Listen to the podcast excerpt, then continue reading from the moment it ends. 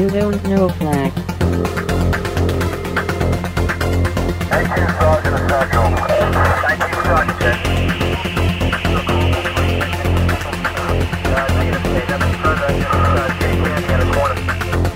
Know Flack. Welcome to You Don't Know Flack, a podcast full of stories about retro gaming, retro computing, video games, arcade games, and technology from a guy who was there and still is. My name is Rob O'Hara, but for the next 30 minutes, you can call me Flack. Greetings and salutations, listeners, and welcome to episode 214 of You Don't Know Flack. Today is February 16th, 2022, and I'm your host, Rob Flack O'Hara. On today's episode of You Don't Know Flack, we will be talking about virtual reality. Now, before we take a step into virtual reality, I have to deal with real reality and load these show notes off of my trusty Commodore 64. So while those notes are loading in, that'll give us a few minutes to chat during this week's loading time. Loading time. Loading time. Loading time.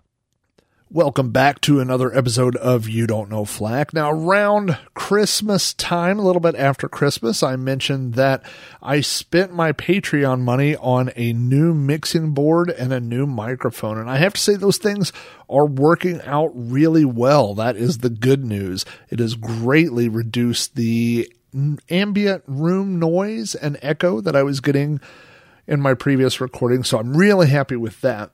The bad news is that I've introduced a lot of noise right now in my computer room because I had a drive fail in my RAID 5 partition that runs off of my server. So I am currently rebuilding my RAID, which may add just a little bit of background noise. I don't know if you'll be able to hear it or not, but if you hear the slight warm hum of hard drives as they sync parity data across a few spanned hard drives, that may be what you're hearing in the background.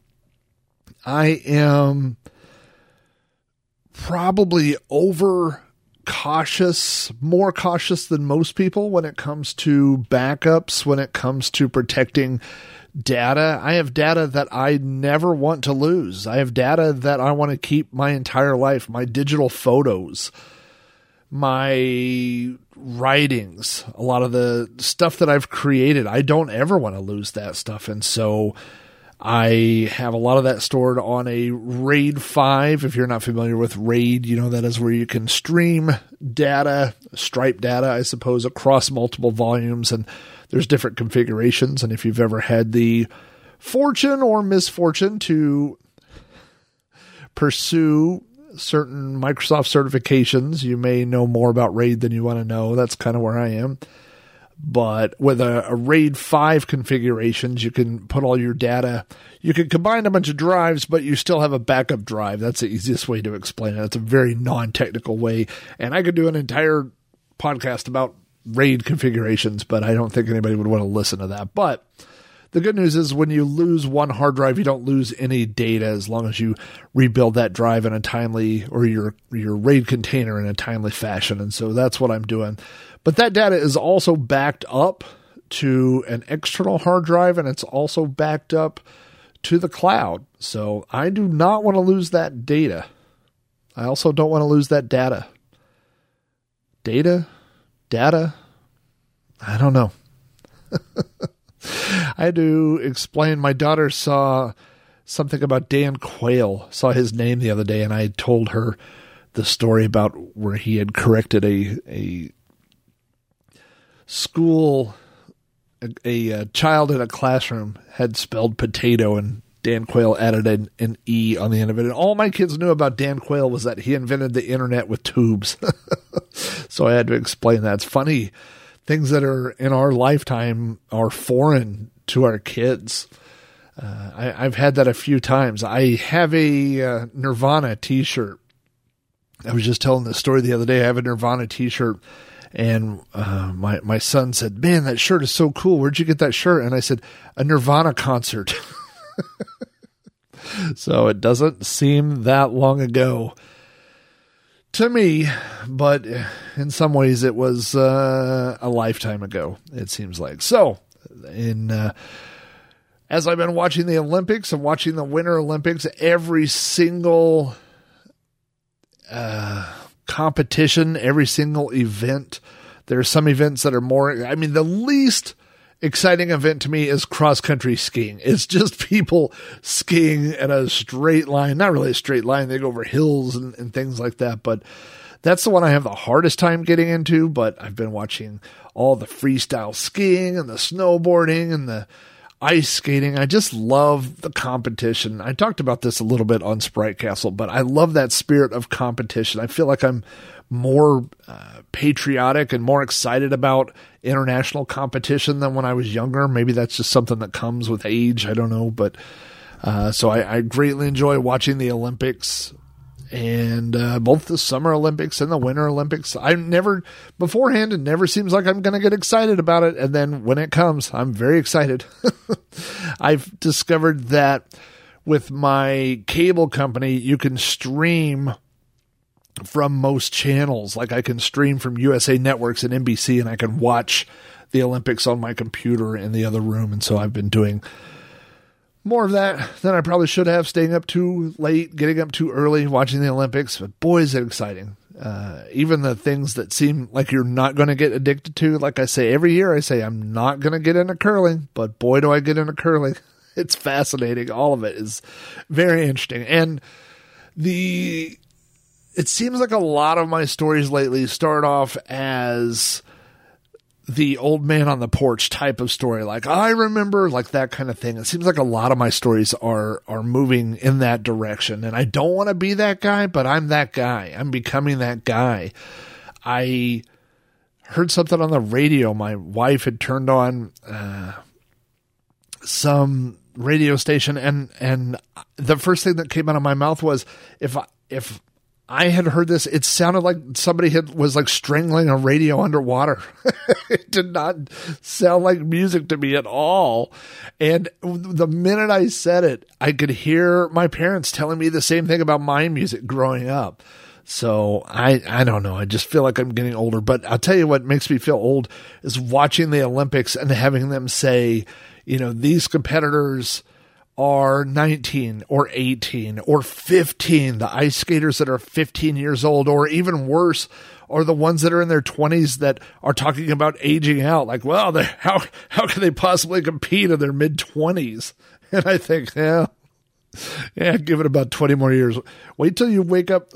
Wait till you're like me and you have to go to the doctor and explain that something hurts because you heard it while you were sleeping. Yeah, that's when you're old. So anyway, good times watching the Olympics. We just had Valentine's Day. I don't know if Valentine's Day is a big day for you. It is a little bit less of a big deal for me every year.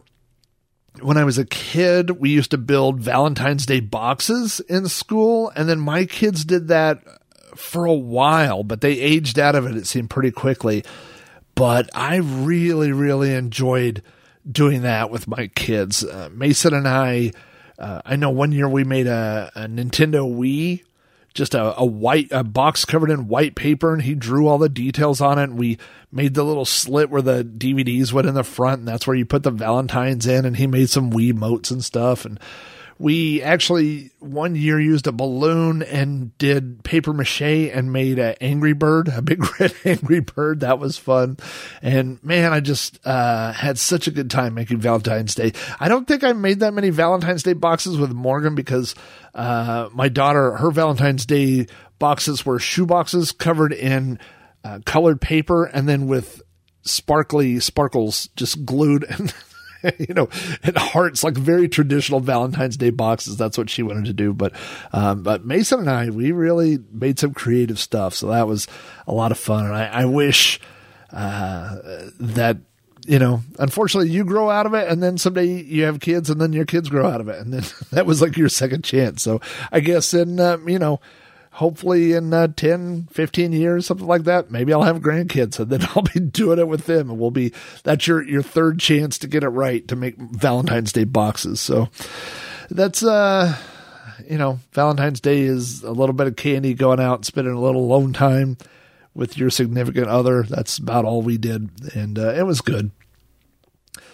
I also have on my list of things, in loading time, I always have little notes of things I've been up to, and I may have mentioned this on a stream or on another podcast, I lose track, but I have been taking a sign language class. I think I might have mentioned that on the last You Don't Know Flack.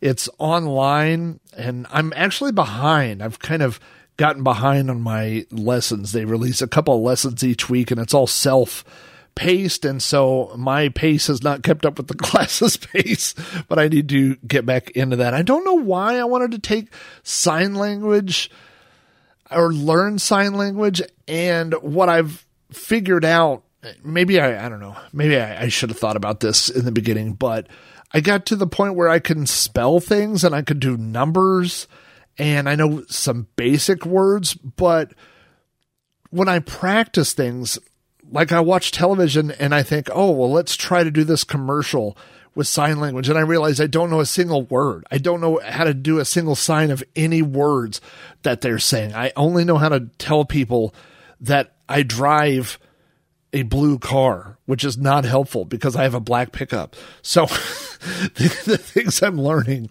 aren't very applicable right now, but I would like to continue on with the sign language. I don't know. I just have this weird feeling like it's going to come in handy someday, but I don't know when that day is going to be. We've been having fun over on the Patreon channel. Lots of blog posts, lots of interesting stuff going on over there. So if you want to find out more about supporting my shows via Patreon, go to patreon.com/Rob O'Hara for more details. All of my patrons get behind-the-scenes blog posts, weekly Rando Rob videos, access to the Amigos Retro Gaming Discord server, and other additional perks. If you don't feel like signing up for Patreon, but you want to support the show, the best thing you could do is share links to my shows on social media. That really helps get the word out. I appreciate that. If you have feedback about this or any episode of the show, you can always email me directly at robohara@robohara.com. Join the conversation on Facebook at facebook.com/Robcasts. Follow me on Twitter at Commodork. Come chat with me on the Amigos Retro Gaming Discord, or leave me a message on the podcast hotline, which is 405-486-YDKF. And look at that. What good timing. The minute I finished that sentence, my notes have loaded up. Now, normally I load them directly from my Commodore 64, but this is a virtual Commodore 64 running in virtual reality. There's a lot of onion layers to these notes this week, so took a little extra minute to load up, but here they are. So let's get started talking about this week's topic, virtual reality.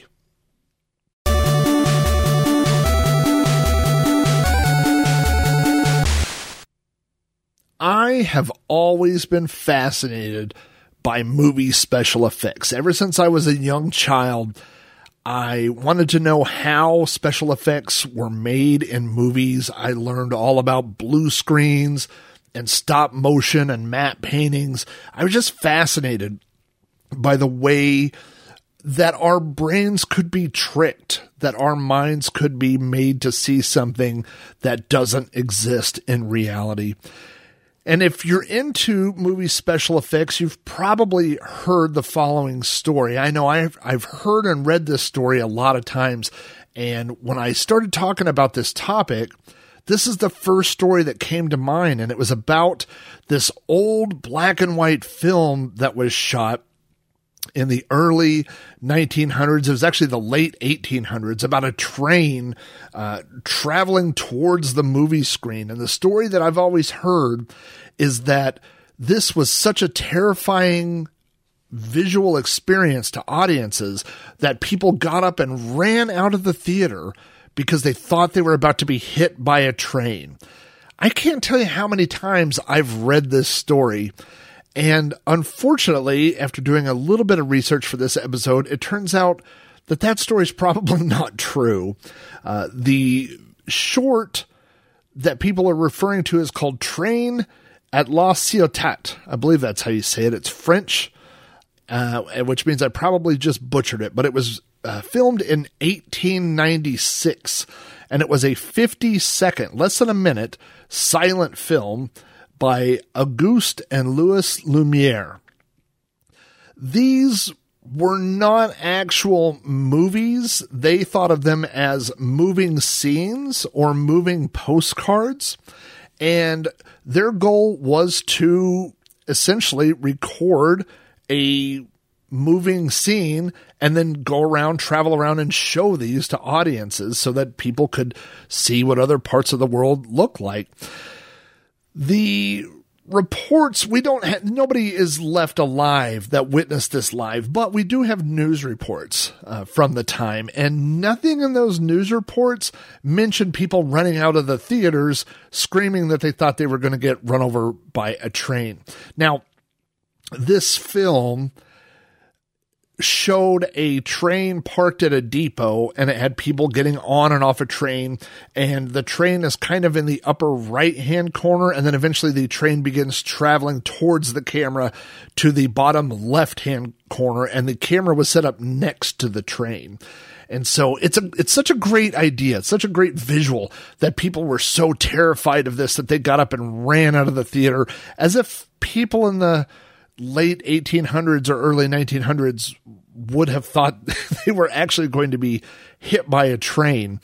I learned that the screens that they used to show this film on were about 7 foot wide. And of course the picture was black and white. It was a very grainy film.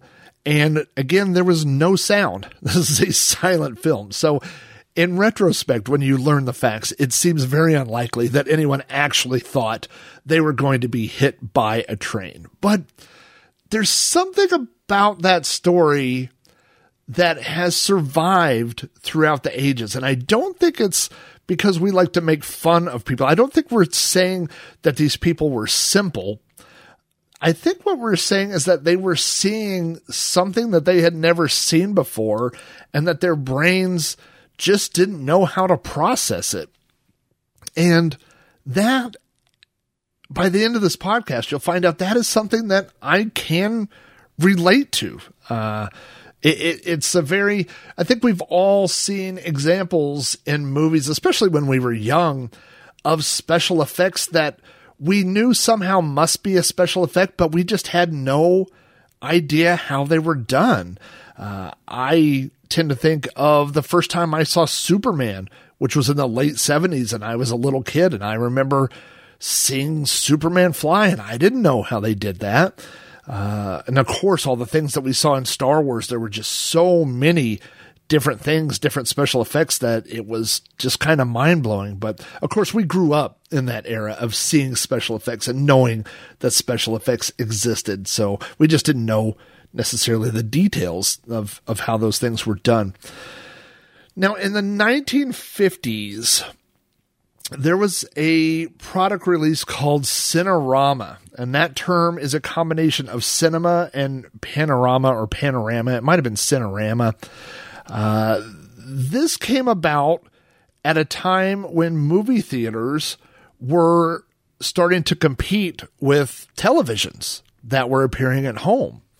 And they wanted to be able to present something to audiences, some sort of experience that you couldn't get necessarily in your house. And so what Cinerama was an almost, think of it as the precursor to IMAX. That might be the best way to explain it. It involved setting up three screens that curved around a stage that gave, and this is a very specific number, 146 degrees of arc. They then used three 35 millimeter projectors and synced them up. So each of these three movie projectors were showing a different film, and the films, the edge of each one's lined up on that arc. So you get essentially this one image that curves all the way around a huge stage and really gives this perception of you being in a location. The very first film that was released was called This is Cinerama. It was in 1952. They also pushed the fact that these films had stereophonic sound. So that was a big thing that you probably, well, definitely didn't get at home on your television. You didn't have stereo. The 1952 debut of this Cinerama made the front page of the New York Times. This was a big thing that happened. And a lot of movie moguls attended the premiere, but also a lot of the heads of the studios, like the head of NBC attended, the head of CBS attended, because they wanted to find out what all this excitement was about. And it really does. I've seen several of these films, and they do give you this wide, super, super widescreen experience. They built, I believe, 4 dedicated theaters just to show these Cinerama films. The first one was Cooper Theater, which was in Denver, Colorado. That theater was demolished in 1994 and turned into a Barnes & Noble. There was a second Cooper Theater in St. Louis Park, and that was demolished in 1992. All of these are gone, unfortunately. That one became a TGI Fridays. There was the Indian Hills Theater in Omaha, Nebraska, which was torn down in 2001. And the Kachina Cinerama in Scottsdale, Arizona, which became the Scottsdale Galleria Mall. They built that on top of that. But to get this experience now, not only did they have those dedicated theaters, but there were traveling theaters where they would go into theaters, set up this crazy curved screen and configure their synced up movie projectors and show these films. It was like a dog and pony kind of show, right?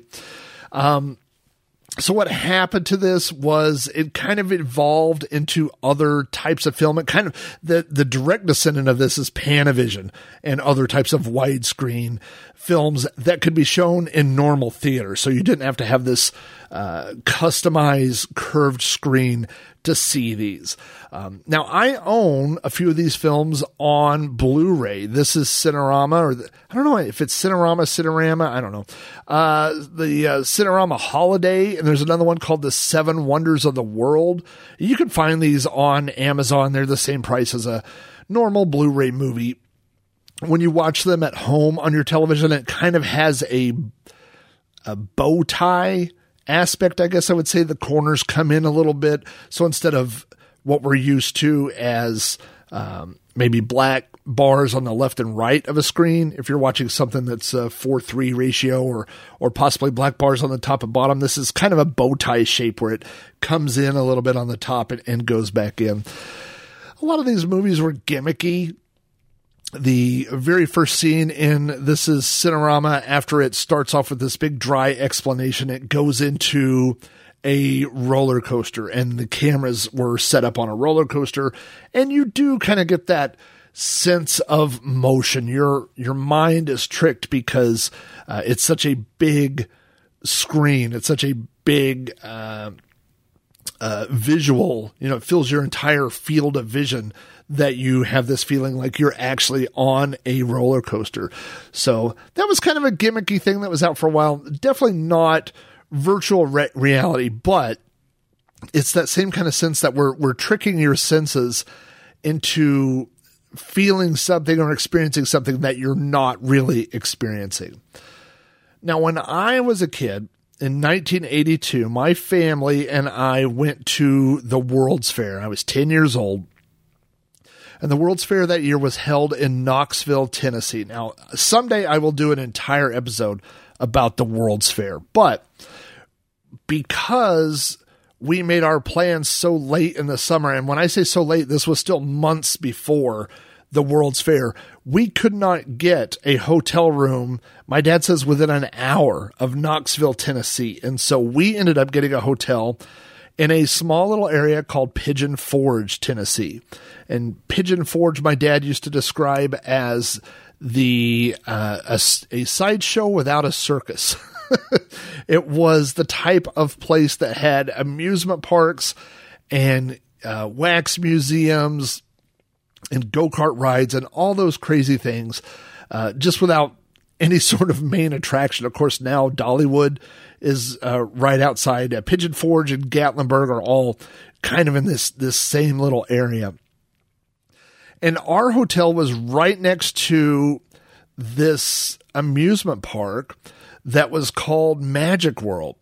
And Magic World was this crazy... someday I will do an episode on World's Fair, and I will talk greatly about Magic World. Magic World was this nutso crazy amusement park that had... It was like kind of the knockoff version of an amusement park. Like everything was kind of homemade. There were statues of dinosaurs around. There was a guy in a wizard costume that wandered around and did magic tricks. There was a magic carpet ride, which was like a dark ride kind of thing that you went through. Just all kinds of really strange things there. Now, if you go by there, there's a putt-putt.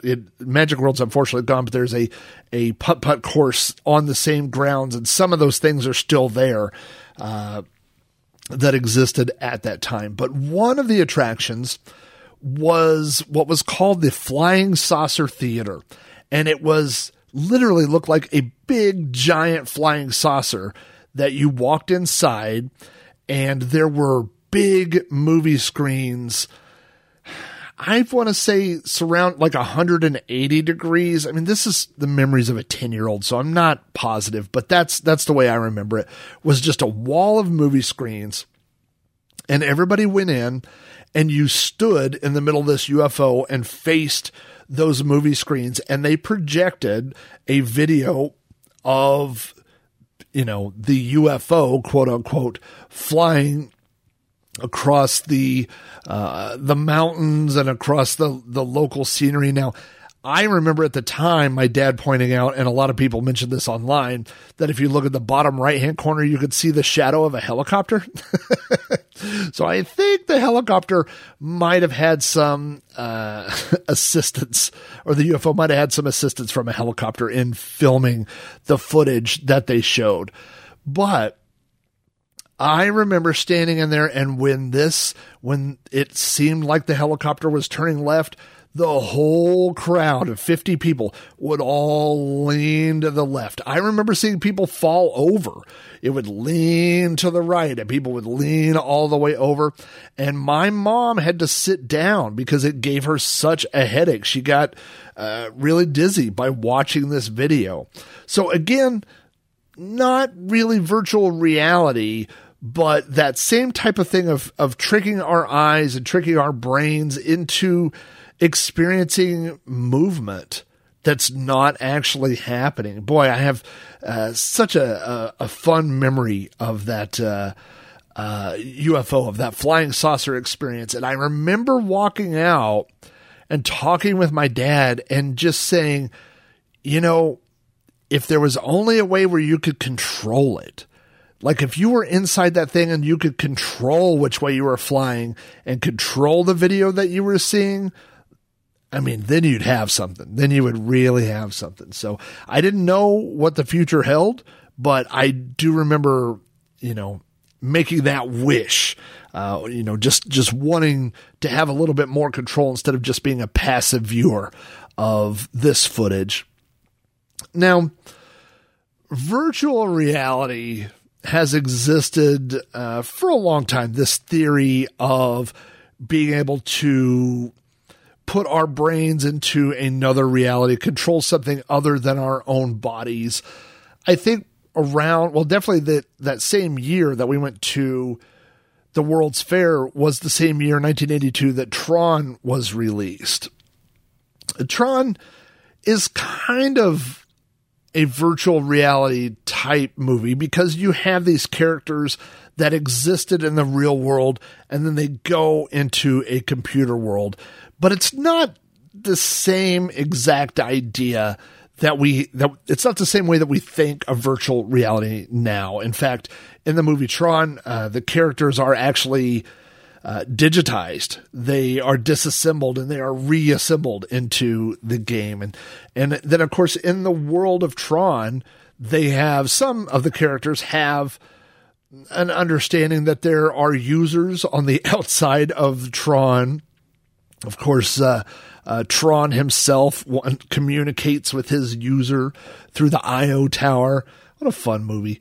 But so it's not virtual reality in the same sense that we think of it, but there were parts of it that kind of were starting to get to this idea. I think about Flynn being in Flynn's arcade and him playing the tank game, and then the camera going into the game, and the characters that he's controlling on the outside are having to do his bidding on the inside. But it's still not virtual reality because it's not him inside the game. So not quite there, but we're starting to get some concepts of virtual reality. Now, there was another movie, and I haven't seen this movie in a long time. I remember watching it on HBO when I was a little kid. It was called Brainstorm. I think Christopher Walken is in it. I'm not sure who else is in it. It's 1983, and it was about this machine that let you experience other people's reality. And so this is getting much closer to what we think of now as being virtual reality. And if I remember right, I should have watched this movie before this episode, but what happens is someone dies using the machine, and then other people use the machine and they get to experience what it was like for her to die, which is a weird concept, but it they don't have the visuals down yet, the way that we think of virtual reality, but they have this concept, and it's closer to virtual reality than Tron was, right? Now, I was a early BBS user. I was calling BBSs starting in the early 1980s, 1982, 1983 on our Apple. And I remember in the mid 80s, all of these people started talking about two books, one more than the other, Neuromancer. Everyone online started talking about Neuromancer, which was written by William Gibson in 1984.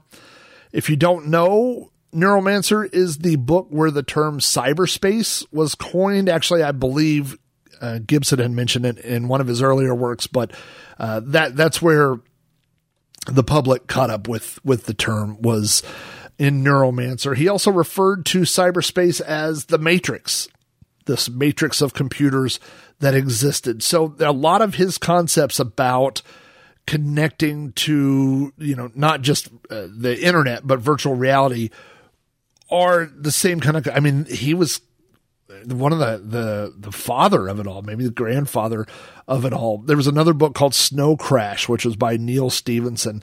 And Snow Crash is where the term metaverse came from. So you have these science fiction authors that are starting to explore these ideas of virtual reality. And this is really close. Neuromancer, all these things about decking in to cyberspace and moving around and doing things. This is really, the foundation of virtual reality, the way that I think about it. Now, as a young kid, I did not read Neuromancer or Snow Crash. I read them later, but I was exposed to Neuromancer through the computer game. I had it on the Commodore 64 and later played it on the Amiga. And the game is kind of related to the book. It's not 100% translation, but it's enough to give you this idea and to give you those terms and those concepts of decking in. And of course, back then we thought about that, or imagined that as BBSs.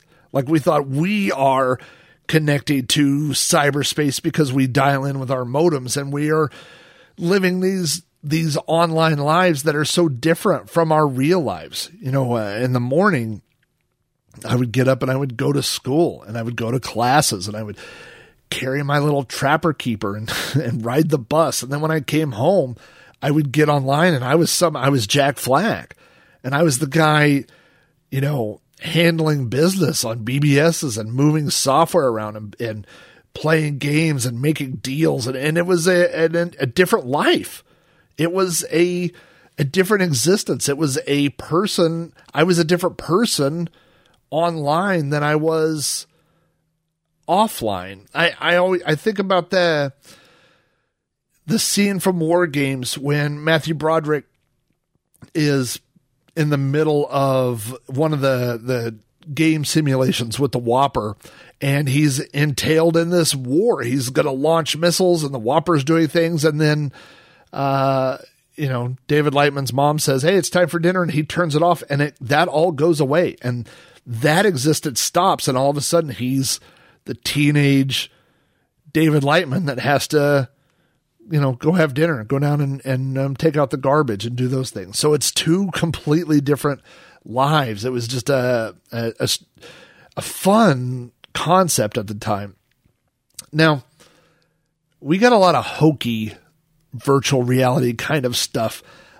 One of the things that always stuck out to me is the movie Weird Science. Now, I know that they've done a lot of this in a lot of movies. They always have visual representations on computer screens that everybody that used computers was thinking, what are they doing? But I remember when Weird Science, when they were trying to access more power so that they could build their virtual girlfriend, Lisa. And their computer was going through 3D tunnels. And then when they would get to, an area they couldn't access, the skull and crossbones popped up and they would jump back from the screen. And I always thought that was so dumb. That didn't happen. When we were calling BBSs, if you got a busy signal, you didn't get a virtual representation of a tunnel and a skull and crossbones coming at you. It just said, busy, which was not really a flair. Most modem software did not have a flair for the dramatic, but it was kind of, in movies, they have to visualize things and it's seeing, so because the average person doesn't want to see a modem, a terminal just putting out text. They want to see something saying, and say the magic word, right? You have to have that visual perception of something that's going on. So, but I always thought, boy, wouldn't that be fun if when you were trying to log in, that's how you logged into things? You would drive down virtual things, and if you got your password wrong, you'd get a skull and crossbones and things like that. So it kind of planted a lot of those seeds for what virtual reality might be like. Now, for me, I'm going to say my disclaimer up front. I was not a huge fan of Star Trek. I was a Star Wars kid. I don't know why back in the day it was seen as people were either Star Wars fans or Star Trek fans. So I have been recently going through every episode of the original series of Star Trek. I'm about halfway through the first season. I think it's great. I love the show. I just wasn't exposed to it as much as a kid as I was to Star Wars. But in the Next Generation, and this was while I was in middle school, this came out, was the holodeck on Star Trek. And the holodeck was a room on, I'm going to say the Enterprise. I think they were still on the Enterprise in Star Trek Generations or the Next Generation. I don't know. But it was this virtual room. I mean, it was a room that just had grids printed on the wall. But when you went in there, you could load up any place in the world, any place in the universe, and it would magically become that. And I think they used electromagnets to create tactile feedback so that if there was something to pick up, the people that were in the holodeck felt like they were picking something up.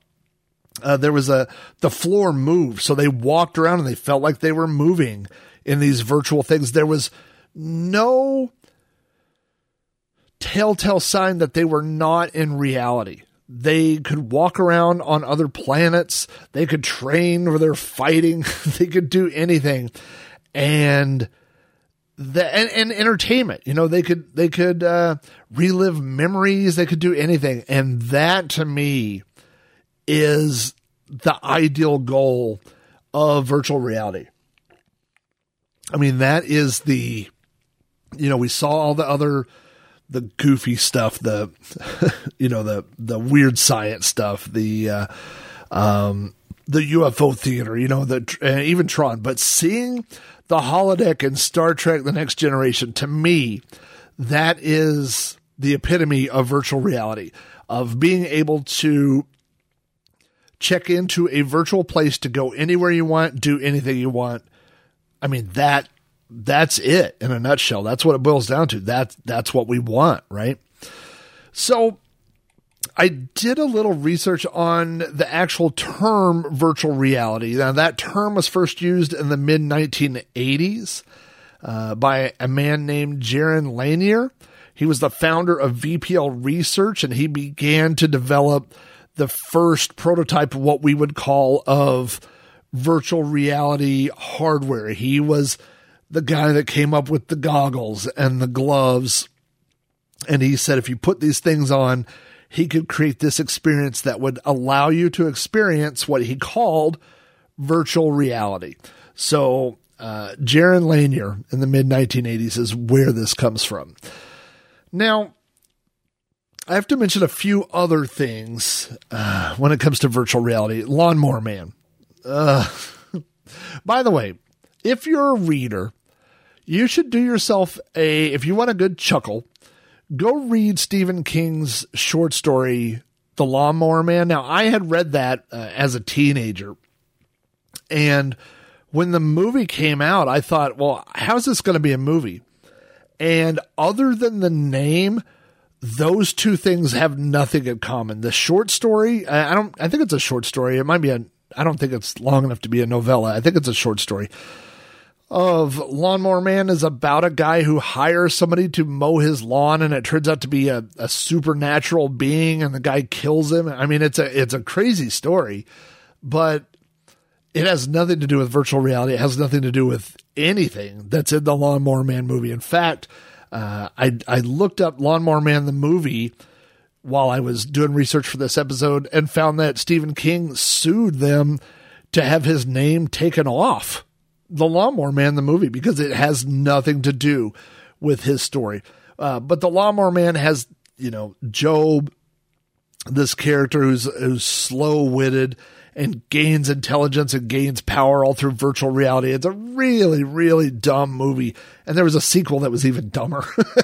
But that was kind of the 90s shift about virtual reality. Everything had to be super polygon. Everything had to be, you know, just very 90s.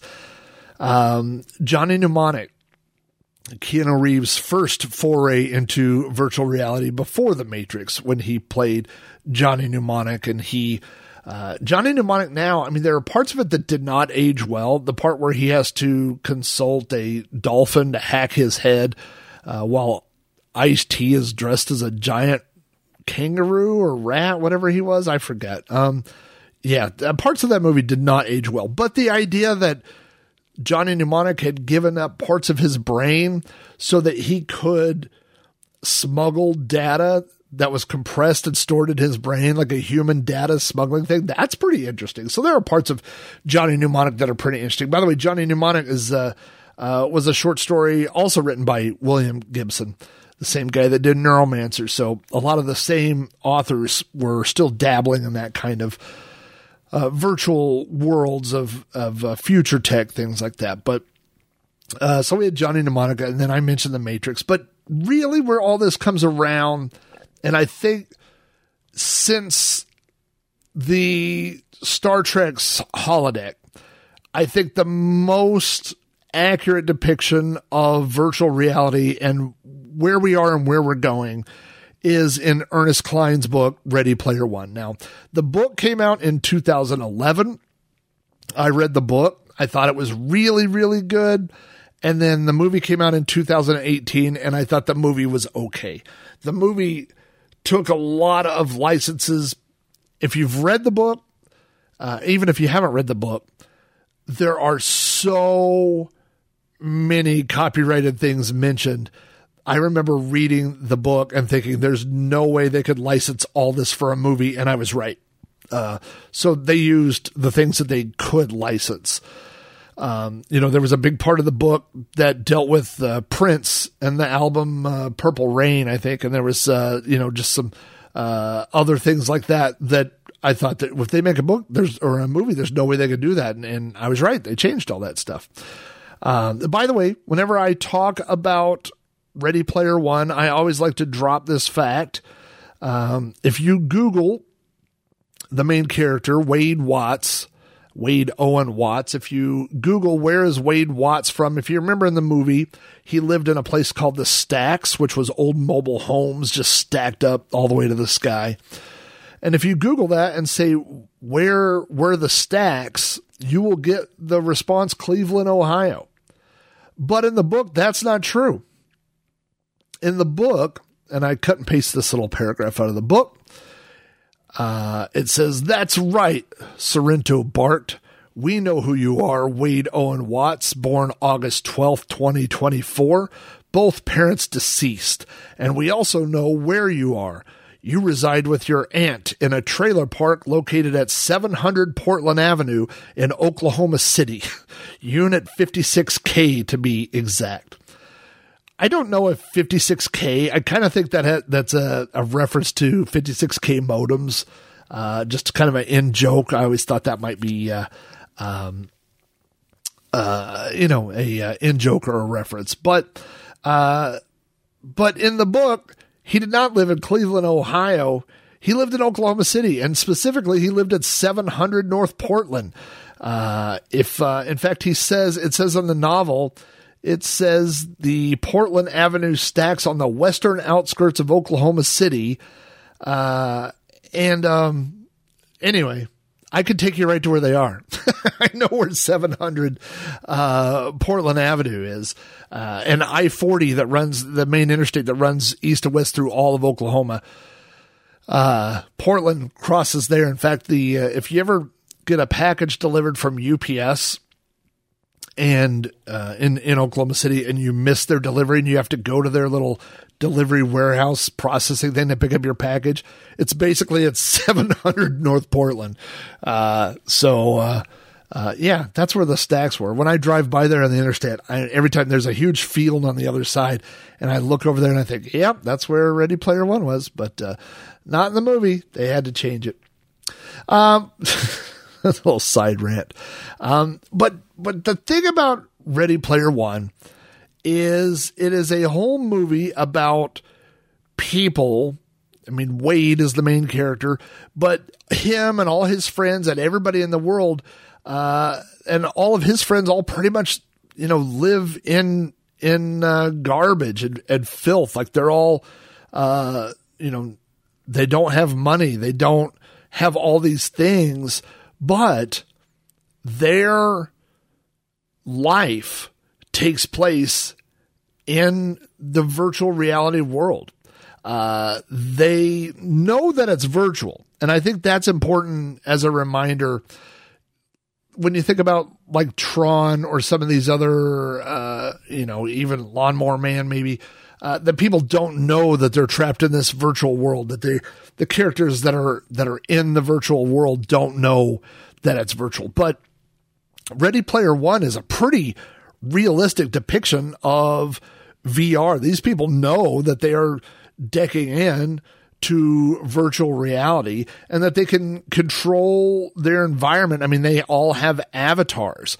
They control what they look like. They hang out virtually. I think that is an important part of virtual reality, that it becomes a social place. Even people that aren't physically located close can still virtualize.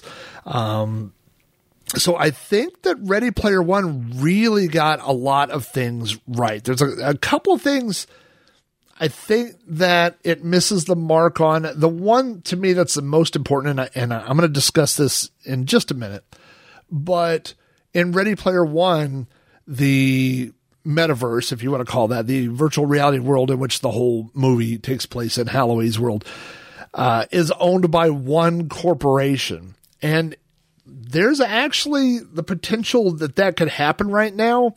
And we have to make sure that doesn't happen, which that changes the whole tone of the podcast, doesn't it? That I just went from talking about virtuality to taking action.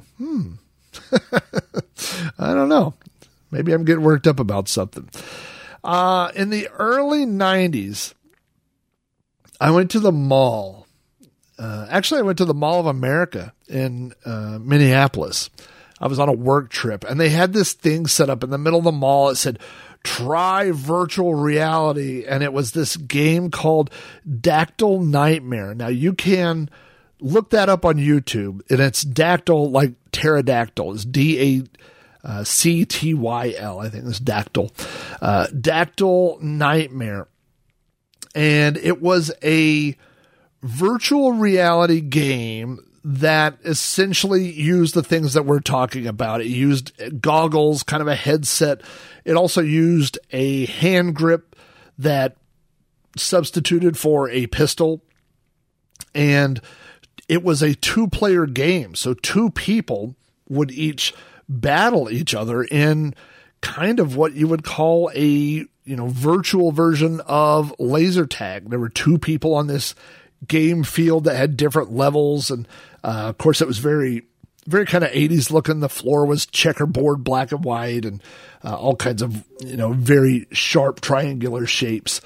But the point of the game was to, fight one another, to shoot each other, and to avoid the pterodactyl. The pterodactyl would eventually show up and try to grab you if you missed making so many shots. So that was probably the first time that I saw anything related to virtual reality in person. Now, I got to tell you, that virtual reality was a far cry, not only from what we have now, but a really far cry from the holodeck. Like, there's no way when you had this on that you did not know that you were in a virtual reality. The helmets had these big groups of cables coming out of the top of the helmets that connected you to a computer that was running everything. So it definitely wasn't... what's the word I'm looking for? It wasn't transparent exposure to virtual reality, but it was immersive. You did have this helmet that covered your vision, and you did have speakers, and so you did get that feeling of motion, a feeling of vertigo, whatever you want to call it, while you were playing. So that was really the first time that I saw virtual reality that people could do. Now, you couldn't own this. I think this thing probably cost, tens of thousands of dollars to build, maybe more. But you could go to a place and experience it. Now, I know that this isn't true virtual reality, but I got to throw this in. The first time that I felt like, and I'm skipping over the Virtual Boy. I'm not even going to talk about that. But the first time that I thought that you could get this at home was on the Nintendo Wii. Now, I know the Nintendo Wii is not virtual reality in the sense that it feels like you're in another environment. But the first time I played Wii Sports and I stood in my living room holding these Wiimotes and swinging them around and watching a character on the TV screen swing a tennis racket or a golf club or boxing gloves was a very, very odd feeling experience. Now, a lot of Wii games later on just use the controller as almost like a laser pointer, like point to different things or shoot with a gun. But those games that actually use the motion, there was the was it Red Steel? There was an early title where you wielded a sword, and I mean, the first time I played a Wii, I thought, this is begging for a lightsaber. I mean, that's what this thing was built to do, and they did eventually have some Star Wars games where you got to control a lightsaber. But I saw a Wii for the first time. We went to the mall, and they had an expo on the floor, like maybe 20 Wiis kiosks set up where you could step up and play the games and stuff. And it was pretty mind blowing. It was definitely different than anything I had ever seen. And I don't know that I had put that together with the VR headset idea, but you could kind of see looking back that these things are slowly approaching one another. You have the controls that are getting more mainstream, more affordable. You have those headsets and the processing power of computers that are coming closer and closer.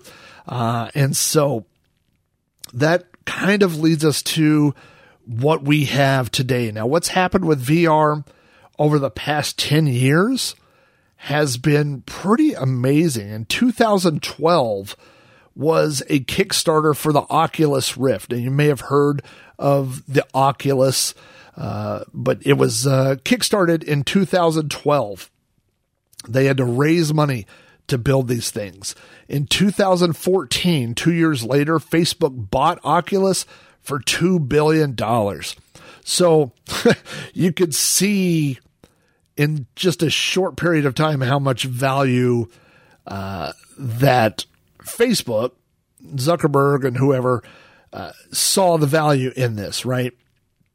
There have been multiple VR headsets, competing technologies. We've had some augmented reality, which is a little bit different than virtual reality, but we've kind of had all these things competing, different hardware competing with one another. Forbes in 2019 declared it the year of VR. This is really when they began selling the Oculus. They began selling all these, I'm kind of making up the details here, but it just seemed like that was the year my nephew got a VR headset. Like before that, it was, you know, guys that were spending $1,000, and then all of a sudden, like, kids started getting them. People started getting these headsets to explore, to learn more about, and so that's why Forbes made it the year of the VR. So I think part of that popularity also came from the film Ready Player One, which was released a year before that. And then in 2020, I should say, they released the Oculus 2. And that is where we are now, the Oculus Quest 2, which I just purchased. I just bought a Oculus Quest 2 a couple of weeks ago. Now, the Oculus is the box, when you get it, has this little infinity logo, and it has the word Meta on it. But as we know, Meta is the renamed version of Facebook. So there's a part of me that doesn't like that. I mean, anybody can make the hardware. I'm okay with that. But I don't like the concept of the metaverse being owned by a single company. That's like a single company owning the internet. We can't have that. The way that the internet works, we can't have one person that owns it. It has to be a board. It has to be a group of people that have the best interest of the internet in mind, and not, commercial value in investment in that technology. So I don't, like I said, I don't mind that the hardware is made by Meta. I'd have a little bit of a problem with the fact that you have to log into it with a Facebook account. You have to be registered on Facebook to use the Oculus Quest. So that's a little bit of a turnoff. I'm okay with it right now, but in the long term, I don't expect that to be the norm in the future. I have spent the last 2 or 3 weeks digging into apps. I'm not going to lie. Most of them are the free type of apps. There's so many virtual apps. You could spend days. There is now my buddy Guy Hutchison. He's the host of Drunk on Disney. He used to do the adventure, I just drew a blank, the Adventure ACPN, the Adventure Club podcast. Guy and I talk all the time, and his son got an Oculus, which got me digging into and learning more about it. And then I ended up finding one from another friend who had one that he was passing on. And so I purchased it from him. So one of the things that Guy told me about was that there is YouTube VR, which are some of the videos give you 180 degrees of view and some give you 360 degrees of view. A 360 degree view is hard to comprehend. It's hard to explain until you've done it. Obviously, I could tell you that you could put on this headset and you could turn your head all the way around, look up, down, left, right. And the unit tracks your head movement exactly.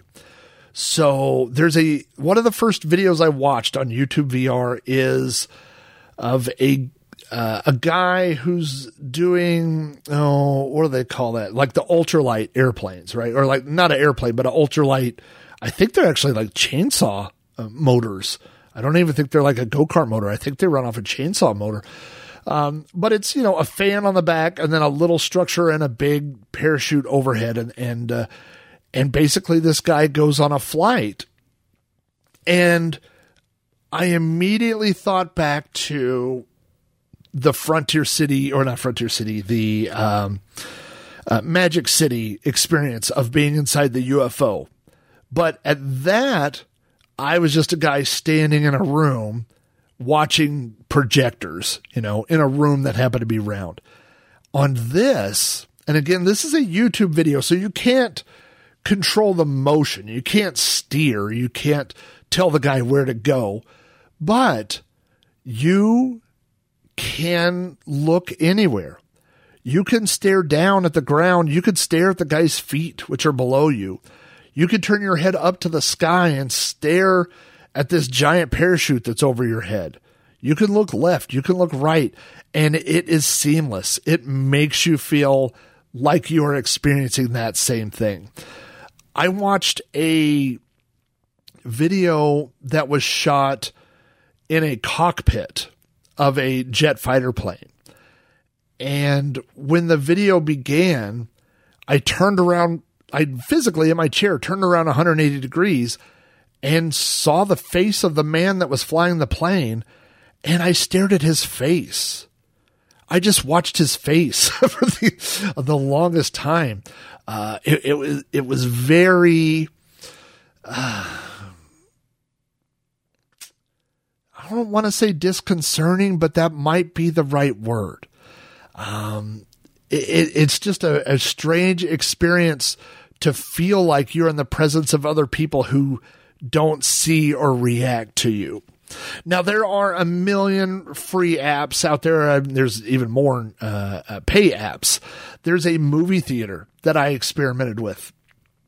I don't understand how this tricks my brain, but these tiny two little screens that sit in front of my face create the illusion that I'm sitting inside like an IMAX theater. I'm looking at the world's largest movie screen. You can configure all these things. With a click of a button, I moved to a drive-in theater. With another click, I was in someone's home movie or home theater in their home. And you create an avatar. And this particular app will hook up to, if you have a home media server, will let you stream your movies and watch them in this space. Now, that might seem strange. Why wouldn't you just go to your living room? But I mean, the sound and the screen in this are almost better than the TV in my living room. And not only that, but there's also a button that allows you to share your theater with, I think, up to 15 people. And so I set up my room and I started playing some cartoons. And as I was sitting there, I saw something out of the corner of my eye, and I looked, and someone else was sitting there with me. And I looked, and it wasn't someone I knew. It was just a random avatar. It was a guy with spiky hair, and he was wearing 3D glasses and a Hawaiian shirt. And I looked, and the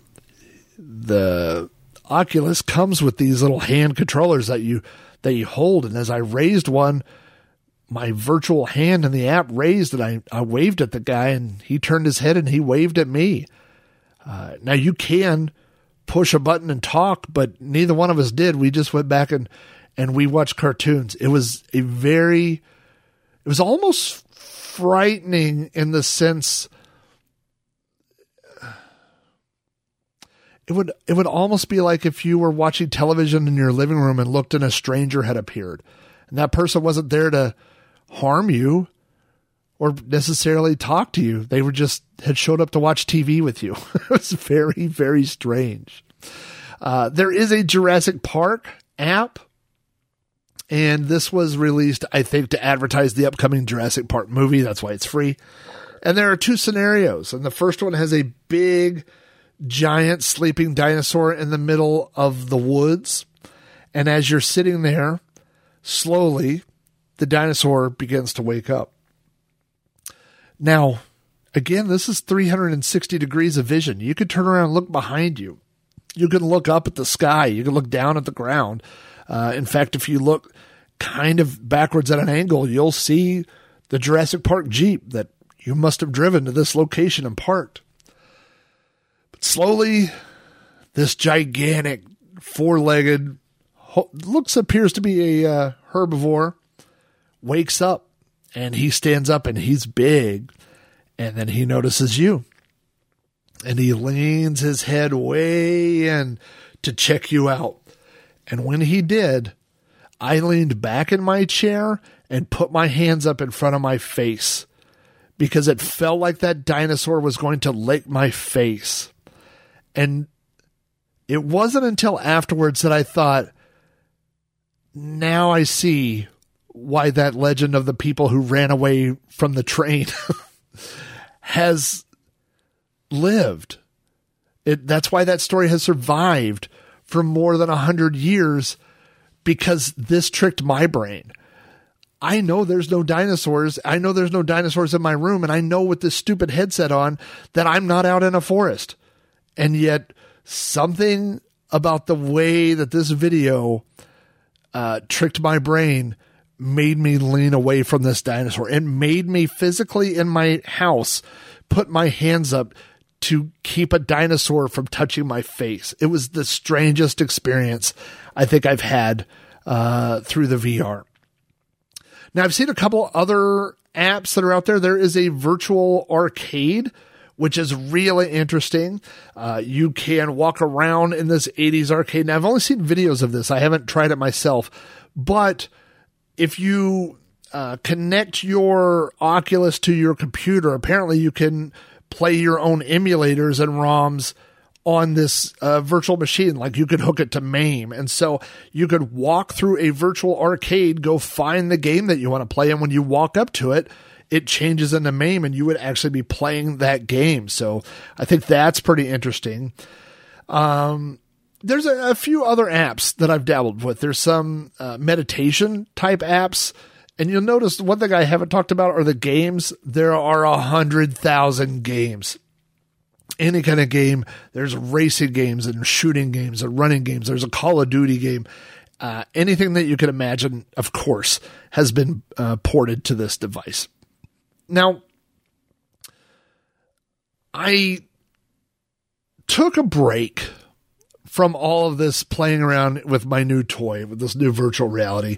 And I really sat down to think about what it is that this technology could be used for in the future. And I came up, I don't want to call this a manifesto. I don't really know what to call it, but it's just kind of my list of, I wanted it to be 10 and I narrowed it down to 11. So I had a list of 11 things that, to me, I think that we need to have to make this a not just an interesting, but a useful and long-lasting technology, because I think there's a lot of amazing things we could do with VR, not just where we're at, but where it's going. And so so here's that list that I jotted down. Number one, and I'm calling the metaverse, this, wherever you go, when you turn on your virtual headset and you deck in, wherever we go, that's the metaverse, right? Number one, the metaverse cannot be owned by one company. I said that before. It can't be one commercial place. It has to be like the internet. It has to be a place where everyone can have representation. Anybody can access things. Now, that's not to say, you know, like if you want web hosting, you may have to pay for web hosting. Well, you may have to pay to have your own place in the metaverse. I don't know. I don't know what that's going to look like, but number one, it can't just be owned by one company. It just won't work. Number two, when you check into the metaverse, you have to be globally online and available. So what I mean by that is when I check into this movie theater app, I can connect to other people that are also using that same app, but people that are playing a different game, I'm not seeing their notifications. So there has to be some sort of way where once you're logged in, you are seen as online by all your friends. Kind of, I mean, if you think about like some sort of social media, like Facebook that says this person's online, or, you know, maybe something like Discord or Slack, where once you're logged in, hey, this person's there, something like that. I put a sub note on this one and said it would be nice to have a segregation of friends, maybe putting them in groups. I think Google Plus, for all its faults, did an actual good job of this. I don't necessarily want, you know, my work people and my online people and my family all mingling. I want to be able to keep those groups separate. So, you know, I think being able to manage that is going to be important. Number three, I think access to the metaverse and basic services have to be free and universal. So again, this is that concept. Like, I don't want a communications program that I can only talk to other people with that communications program. When you log in, I want to be able to talk to all of my friends. I want to be able to find people, no matter where they are, on the metaverse. I mean, once they're online, I just want to be able to reach people. And I think that it's going to be so important. Some of these things are going to be so important that we can't put prices on some of these services. I think it's going to be a huge educational tool. It has the potential to be a huge educational tool. And it would be a shame for people to not be able to get that experience because they can't afford it. Number four, I wrote all real world functions must be ported to the metaverse. I've already had this experience multiple times where I put on the headset, I start doing something, and then my phone rings and I have to take off the headset and I have to answer my cell phone, or my email notification goes off and I have to take the headset off. So once you get into this quote unquote metaverse, you have to be able to put all of your real life stuff in that area. You got to have access to your email. You got to have access to your phone. You got to have access to your calendar. All that stuff has to be there and easily accessible. Otherwise, you're just flipping back and forth between this headset, putting it on, taking it off, and that's really no good. Number five, I wrote the interface must be as good or better than real world interface. So what I mean by that, the Oculus has a beta application that will allow you to type in the air on a virtual keyboard that works okay, but you also have these controllers that almost look like Star Trek phasers that you wave around and point and stuff. And, you know, when I logged in, it wanted me to type in my my Facebook password. My Facebook password is 32 random characters, capital, lower, symbols, numbers. And I had to point at a virtual keyboard with this pointer. And it took me about 10 minutes to type my password in. That's no good. We're going to have to be able to do the things in the metaverse as easily as we do them in real life, whether that's a keyboard and mouse type setup, whether I don't know. I don't know what that looks like, but it has to be better than what it is now. Number six, Free education. This thing has a huge potential for teaching people how to build things, training people, all sorts of education. Imagine if Wikipedia, instead of reading about the pyramids, that there was a virtual Wikipedia where when you clicked on that, you could go to the pyramids and walk around and a guy would explain things to you while you were there, or, you know, King Tut or Mars or how engines worked or the right way to hook up a microphone or how to rebuild a RAID controller. Like, all of that stuff is out there now on the internet in text format. And we've seen a shift. My son did a lot of repairs on his truck that he bought. He bought a truck that needed a lot of fixing, and he did most of those things by watching YouTube tutorials.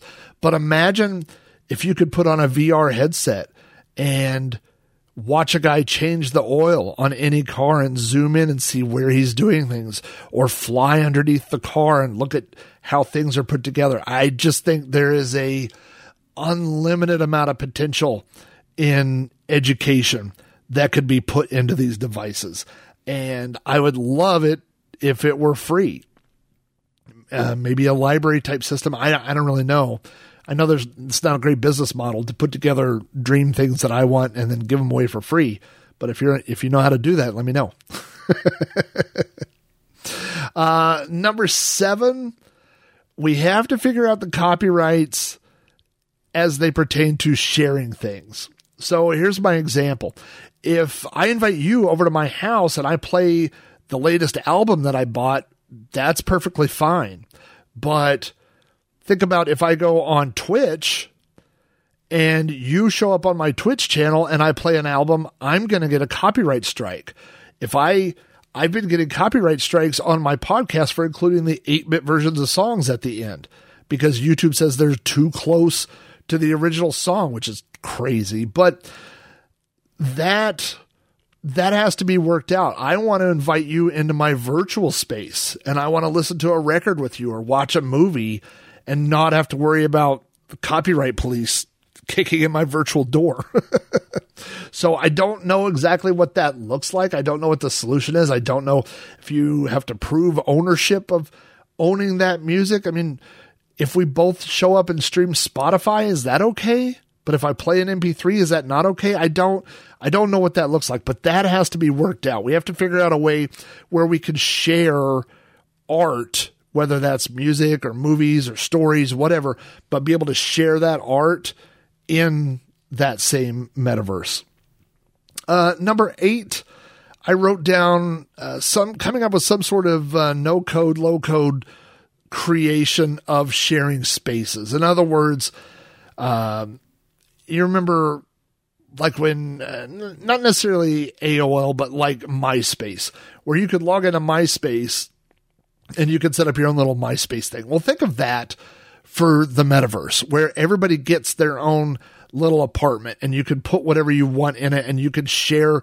Maybe you have a thing, you know, think about this, how we used to have answering machines. Now we have voicemail, but when people stop by and you're not there, well, maybe you could have a virtual space. I mean, people stop by your website, you're not there, but they still get data. They still get the information. So having, you know, the equivalent of websites in the metaverse. You go to my place and you can read what I've done or see, you know, listen to the music I've made or whatever that is.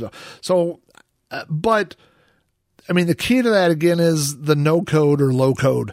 In other words, you shouldn't have to be able to build a, you know, code to be able to build this virtual space for people to visit. There has to be, you know, some sort of plug and play. I think of the ultimate example of plug and play is If This Then That, IFTTT, if you use that or don't use that, but it's a way to use scripts that other people have written, code blocks, and connect them. So if this happens, then take this action. If I get an email from a certain person, then flash my headlights headlights, not, but like my LED light bulbs or something, you know, something like that, or play an MP3 on my phone, whatever it is.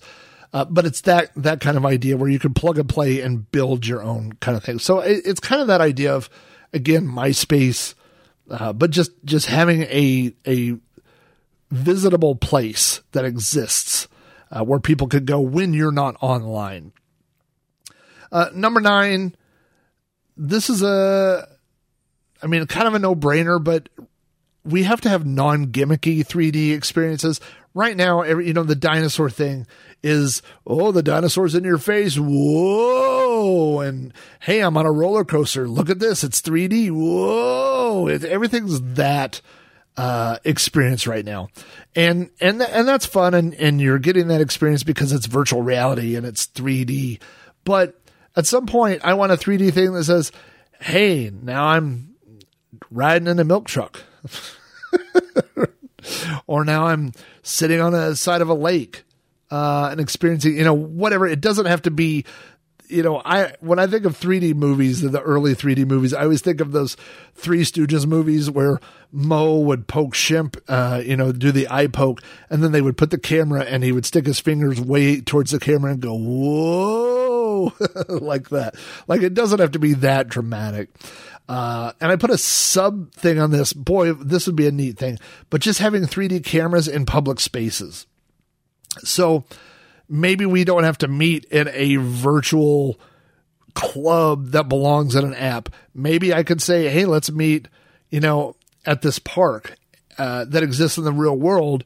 And you and I could both put on our headsets and meet at that real park. And it would be real time. You'd see what's happening in the park right now. And just be able to see that virtually. Our avatars would be there. We'd be able to see each other, and you'd see the dogs and the ducks and whatever else is going on in the park. So, again, I got a lot of ideas that other people have to build infrastructures for. Number 10, the next to last one that I came up with is haptic feedback. The controllers that I have buzz, and the headset has sound. And I think the headset might buzz a little bit, but that's about it. But, I went back and watched a couple of episodes of Star Trek that had the holodeck and being able to hold things and pick things up and grab things. I don't know that people want to wear gloves all the time when they deck into the metaverse, but if you were trying to rebuild an engine and you watched a 3D tutorial and you got the feeling, to me, that's the dream of having this experience where you could watch and participate in a video on how to repair something and then take all that stuff off and go do it in real life. That's what I want to be able to do. That's what I want to experience. Show me how to, make a vase in a pottery place and then, with no additional training, let me go there and I should be able to do it. But I think for that to work, you have to have that haptic feedback on gloves or something, because your hands, you're not going to get that muscle memory by doing it, by holding those little hand, controllers.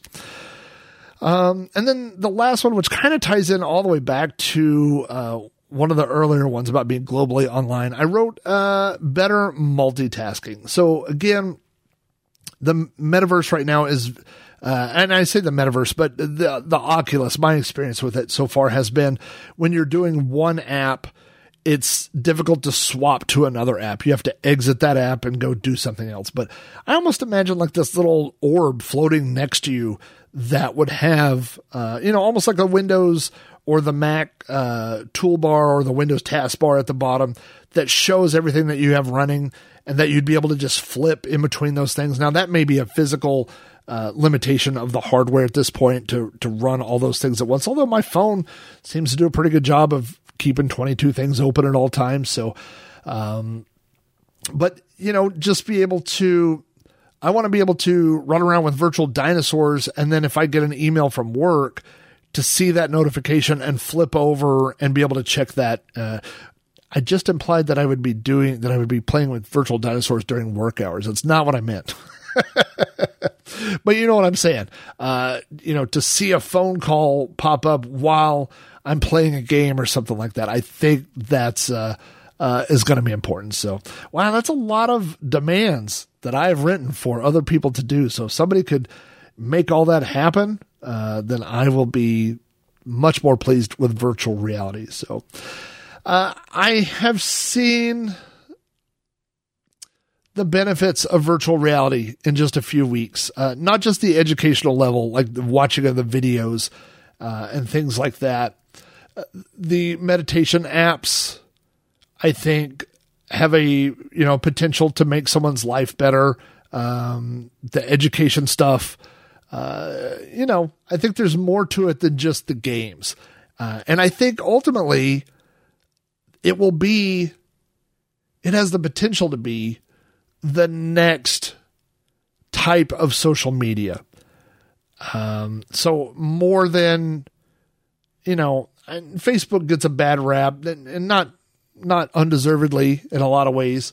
But Twitter and Instagram and all those things, but being able to go in and find a few of your friends and to watch a movie together, I think that has potential. I think going to a virtual friend's pad while he's not there and dropping off an album for him to listen to or a book or something like that, I think there's something there. So, will I be interested in all this a year from now or 2 years or 5 years? I don't know, but I would really like to see it grow into something, to go back to something I said earlier. I started calling BBSs in the early 80s and I moved to IRC, and now, of course, today, we have Zoom where we chat, and FaceTime and Discord and all these different ways. So maybe this is just the next evolution of that. And if we can do it in a way where it's not us being marketed to all the time, and in a way that uses some of the potential power for education and for experiences. Like, I'm not going to go to Easter Island anytime soon, but I sure would like to go walk around those statues and look at that. Like, I think that would be neat, or go on a flight, or go walk around the moon. I mean, I think there's a lot of experiences that you can bundle in this thing that people would never have a chance to do while they were at home. So I think I'm ready for Ready Player One.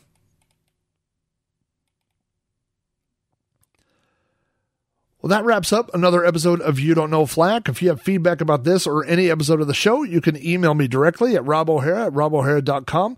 Join the conversation on Facebook at facebook.com/Robcast. Follow me on Twitter at Commodore. Come chat with me on the Amigos Retro Gaming Discord. Leave a message at my podcast hotline at 405-486-YDKF, or come visit me in the metaverse. All right, I don't really have a spot in the metaverse yet, but that would be cool. If you'd like to find out more about supporting my shows, visit patreon.com/Rob O'Hara for more details. All of my patrons get behind-the-scenes blog posts, weekly Rando Rob videos, access to the Amigos Retro Gaming Discord server, and other additional perks. If you want to watch any of my videos, go to youtube.com/Amigos Retro Gaming. Look for the Sprite Castle Plays, and you can find some of my gaming streams. If you want to watch me game live, go to twitch.tv/Rob O'Hara and click follow. You'll be notified every Wednesday night at 7 p.m. Central when I go live and play retro games, usually Commodore 64 or DOS games. So if you want to come participate, come chat, heckle me, whatever you want to do, that's when that happens.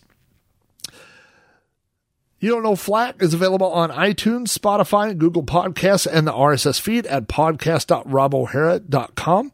To hear more podcasts from me, like Sprite Castle, Cactus Flax, Throwback Reviews, Like a DOS, and Multiple Sadness, visit podcast.robohara.com for links and information about all these shows. Congratulations. If you made it this far, you know a little bit more about Flack. I'll see you in the metaverse next time.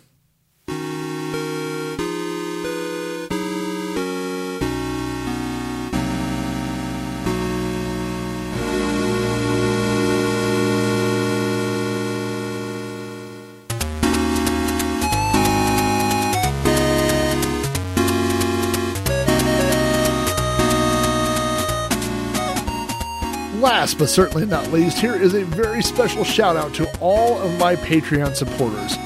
For the month of February 2022, this includes Alan Hennessy, Alan Hudgens, Armadon Restel, Brian Barr, Kerry Clanton, Chris Folds, C. Dubs, Cowbird Boy, Dan Paradroid Hebe, Dave Velociraptor, David Hearn, David Modalak, Eric Strianisi, Garrett Allier, Gary Heather, Hacker Radio, Jake Nonamaker, Jason Warrens, John Bodekar Schaller, John Treholt, Jose Cazada, Joshua Eckroth, Louis Dorenfeld, Mark Alley, Mike McLaughlin, Mitsuyama, Mr. Bundy, Mr. Wacky, Nathan Dagenhart, Olav Holt, Patrick Markey, Rad Max, Rydar and Christopher Bowe, Retro Trace, Rick Reynolds, Robot Doctor 82, Roy Jacobs, Scooter Prime, Scott Lambert, Scott Meredith, Scrap Arcade, Stephen Burt, Steve Rasmussen, The Slow Norris, Travis Gossie, Zeke Pabsky, Zerfall, and the mysterious Cobra Kai. Extra special thanks to my 16-bit supporters, Bill Spear, Boat's Head Tavern BBS, Dan Creek, Dave Zilli, Edward Smith, Graham W. Vedke, John Morrison, Matt Nicholson, Matt Smith, Scott Van Drasik, Steve Sharippa, and Vintage Volts.